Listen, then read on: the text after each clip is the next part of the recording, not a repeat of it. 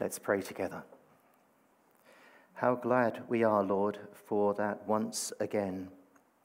Thank you that once again we are in this place to think about the sacrifice of the Lord Jesus Christ, to remember what he has done for us in his birth, life, death, and resurrection. Thank you that we come specifically to do that. And we pray that it would be a precious time together. Once again. For we have known your presence, Lord, in our communion services. And once again, we pray that we would tonight. We know that there will come a time when we will never again take communion.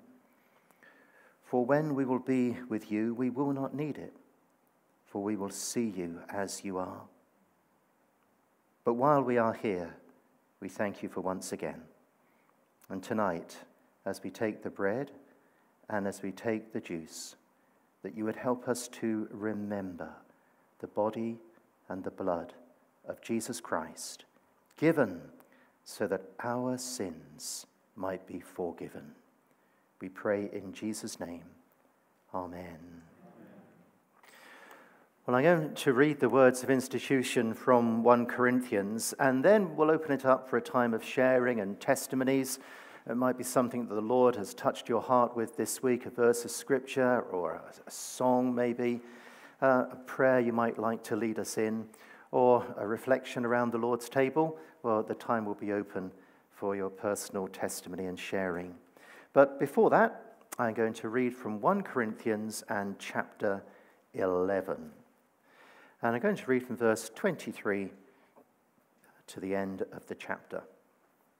Paul starts off with these words For I received from the Lord what I also passed on to you. Now, there's much discussion about that because we want to know how did Paul receive that from the Lord? Because Paul wasn't one of the 12 apostles at the Last Supper. He, wasn't there, he wasn't a Christian at that time. But there came a time when obviously Jesus revealed this to him, and that must have been after the ascension. So I received from the Lord what I also passed on to you.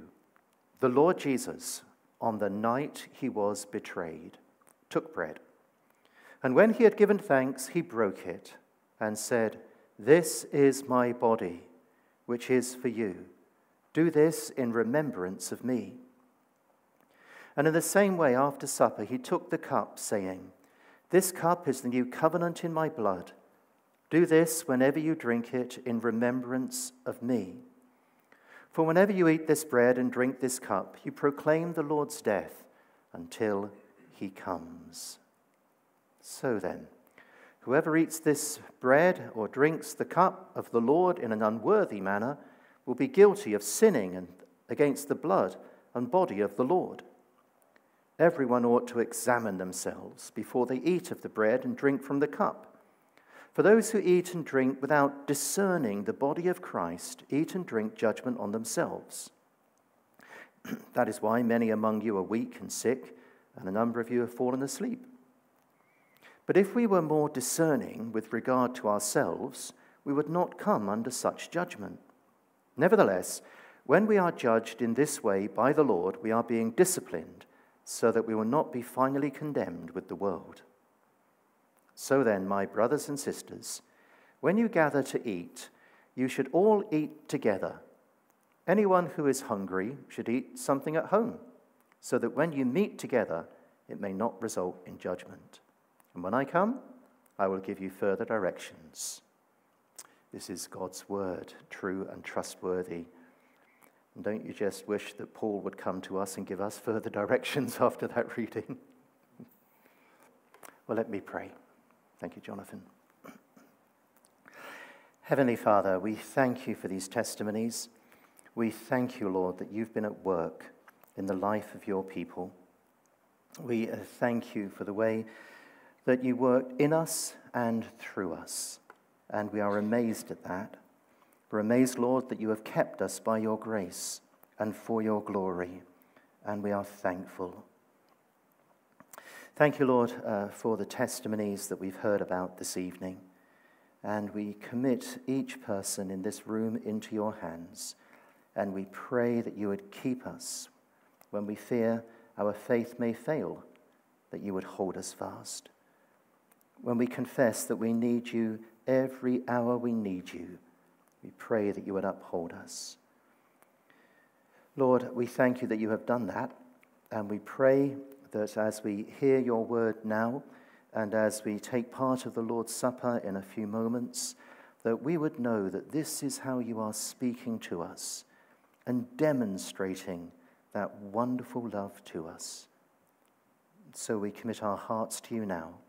In Jesus' name, amen. Amen. Okay, if we could have the next slide, please, Sir John the Lord Jesus on the night he was betrayed. Let's consider those words. For those words start off the words of institution. For what I received from the Lord, I also passed on to you. And then the very next words, the Lord Jesus on the night he was betrayed. That was a terrible night and a sad night. Jesus lived for around 12,045 nights. And this was his final night. And many things happened to the Lord Jesus Christ at night. He was born at night in Bethlehem, Luke 2, verse 8. And there were shepherds living out in the fields nearby, keeping watch over their flocks at night. And then one night, Jesus' parents, Joseph and Mary, carried him off to Egypt. Matthew 2:14. So Joseph got up, took the child and his mother during the night, and fled for Egypt. And then it was one night that the Lord Jesus walked on the water. Mark, Mark chapter 6, 47. Later that night, the boat was in the middle of the lake, and Jesus was alone on the land. He saw the disciples straining at the oars because the wind was against them, and he went out to meet them. One night, he spent the whole night praying. Luke 8 12. One of those days, Jesus went out to a mountainside to pray and spent the night praying to God. One night, Jesus was in Jerusalem and a man called Nicodemus came to see him at night. John 3, verse 2. And then one night, Jesus slept out in the open air on the Mount of Olives, Luke 21. Each evening, Jesus went out to spend the night on the hill called the Mount of Olives. And then one night, Jesus ate a Passover meal with his disciples in an upper room. That night became the Lord's Supper it was instituted by Jesus that very night. And we read that Judas took the bread and went out, for it was night. This was the night the Lord was betrayed. What a terrible night. What a sad night. And what a terrible thing to be betrayed. And what a sad thing it is to be betrayed. Uh, your friend so close to you. Uh, you share secrets with them. You have meals with them. You go out with them. You spend time with them. You trust them. And then they betray you. They break your trust. They are disloyal. And they put you into your enemy's hands. And Luke 22 47 says, While Jesus was still speaking, there came a crowd and the man called Judas, one of the twelve, was leading them. He drew near to Jesus to kiss him. But Jesus said to him, Judas, would you betray the Son of Man with a kiss? And of course, he did. And Jesus was put into the hands of his enemies through the betrayal of a good friend. What a terrible thing it is to be betrayed, and what a sad thing to be betrayed. And the words of the Lord's Supper begin by reminding us that the Lord Jesus did this on the night he was betrayed. Why do we need to think about that? We know that when it actually comes to the Lord's Supper, we think about his body, which is represented by the bread, and we think about his blood, which is represented by the juice. So, why does it all start by reminding us on the night Jesus was betrayed? We don't think about that so much. Let me give you three possible reasons why we start by remembering Jesus was betrayed. The first reason might be because we need to get our minds and our hearts back into that night. We know modern life is so busy Suburban life is stupidly busy. Uh, we rush around here and there doing this and that. And there are many things that we do that we have to do responsibilities with our work, responsibilities with our family, uh, responsibilities in other areas. So there are things we have to do, and we've got to do them. But there are other things that we do because we choose to do them. We've got free time, and so we choose to do other certain things. And if we're not careful, we keep mounting up those other things that we choose to do. So we've got the things we have to do and the things we choose to do. And life gets filled up so quickly, and time gets filled up so quickly, and we don't have time to stop and think. And so we come to the Lord's table and we change gear. We can examine ourselves to see about our faith and relationship with the Lord, and we can reflect on the Lord's goodness to us and the sacrifice that Jesus made. But maybe these words on the night he was betrayed are given to help us get our emotions back to that terrible, sad night. They're like preparation words for what we're about to do, because we're about to do something amazing. But with all the rush and the busyness, we can forget how amazing it is. So let's get our minds and our hearts back into that night when Jesus Christ was betrayed by a good friend. This fixes us on what we are about to receive. Maybe a second reason we start the Lord's Supper with these words is uh, to show us what sinful humanity is capable of. So the Son of God, Jesus, came to that which was his own, but his own did not receive him.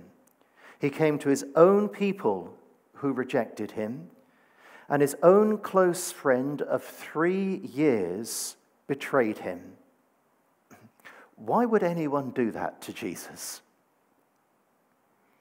It was because Judas was a lover of money more than a lover of God. Judas used to keep the treasury, he was the treasurer of the disciples. And the Gospels tell us that every now and again Judas would put his hand into that box, nick some money for himself. Judas loved money more than he loved Jesus. And when he heard that he could get these 30 pieces of silver for betraying Jesus, the lights lit up in his mind, in his eyes, and he thought, gonna do it. And because Judas was a lover of money more than a lover of God, he betrayed the Lord Jesus Christ. He couldn't serve two masters. Jesus said that, didn't he? He said, You cannot serve both money and God. You've got to choose. And Judas chose, and he chose money, but it ended in disaster. And that's the foolishness of the human race embodied in one man who chooses money over God. So maybe it's to get our minds into what we're about to do. Maybe it's to remind us of uh, what sinful humanity does if it puts something in the place of Jesus. Or maybe, thirdly, these words are said to remind us of the act that set the ultimate humiliation and suffering of the Savior into motion. For Jesus' betrayal on that dark night was a part of his suffering and humiliation.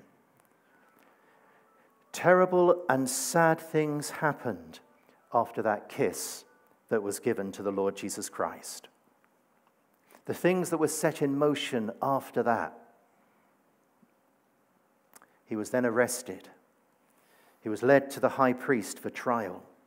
He was assaulted and abused at that trial. Then they led him out to Pontius Pilate for a Roman trial. Then Pontius Pilate handed him over to the soldiers who abused him with torture, mockery. And then Jesus was taken before the crowd for their judgment upon him, and they chose Barabbas instead of Jesus, and they sentenced Jesus to death, and he was crucified and died. And when we take the Lord's Supper, we're remembering that the betrayal led to all those things. But, sad and terrible though that night was with that betrayal, God worked it for good. And our redemption and our atonement and our reconciliation to God and our forgiveness of sins and our salvation and our new life can start because Jesus died in our place. And that ultimately is what we remember. Let's pray. Heavenly Father, when we read those words on the night he was betrayed, we can sometimes just skip over them. But we know that he was betrayed because of a sinful act and he went to the cross because of our sinful acts. But at the cross, he forgave us. Help us then, we pray, O Lord, as we come to this Lord's Supper, to remember the sacrifice that Jesus made for us. And not just to be grateful in our hearts, but to be committed to you. For we pray in Jesus' name. Amen. Well, those are amazing words. We stand forgiven at the cross. Every sin, every evil thought, every evil deed and act taken away, washed away through the precious blood of the Lord Jesus Christ. And on the night he was betrayed, the Lord Jesus Christ took bread. And when he had given thanks, he broke it and said, This is my body, which is for you. And after supper, he took the cup and he said, This is the cup of the new covenant poured out for you for the forgiveness of sins. Do this in remembrance of me. So as we eat the bread and as we drink the cup, let's remember the cross, Jesus dying in our place that we might be forgiven. There's not many physical things that Jesus asked us to do. He asked us to physically be baptized, and he asked us physically to eat and to drink the bread and the wine. And so we do this in obedience to him. Let's give thanks. Heavenly Father, we thank you that the Lord Jesus instituted the Lord's Supper on the night he was betrayed. And we thank you that he did that so that we would come back to the cross again and again and again. For we confess that we move away from it. We look to what we are doing instead of to what he has done. We look to our faith instead of his sacrifice.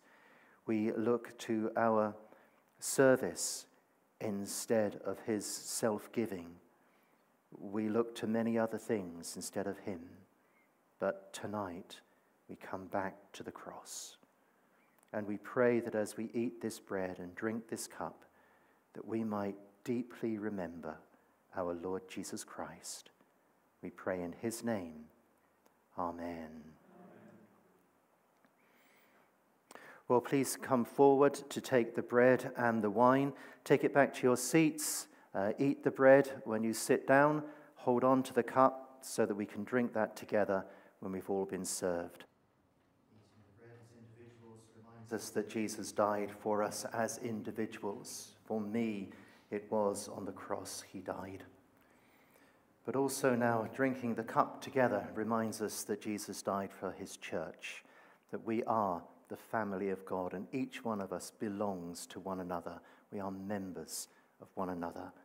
And Jesus said, Do this in remembrance of me. You accept us in Christ. And we thank you that we are loved in Christ and that you see us in Him.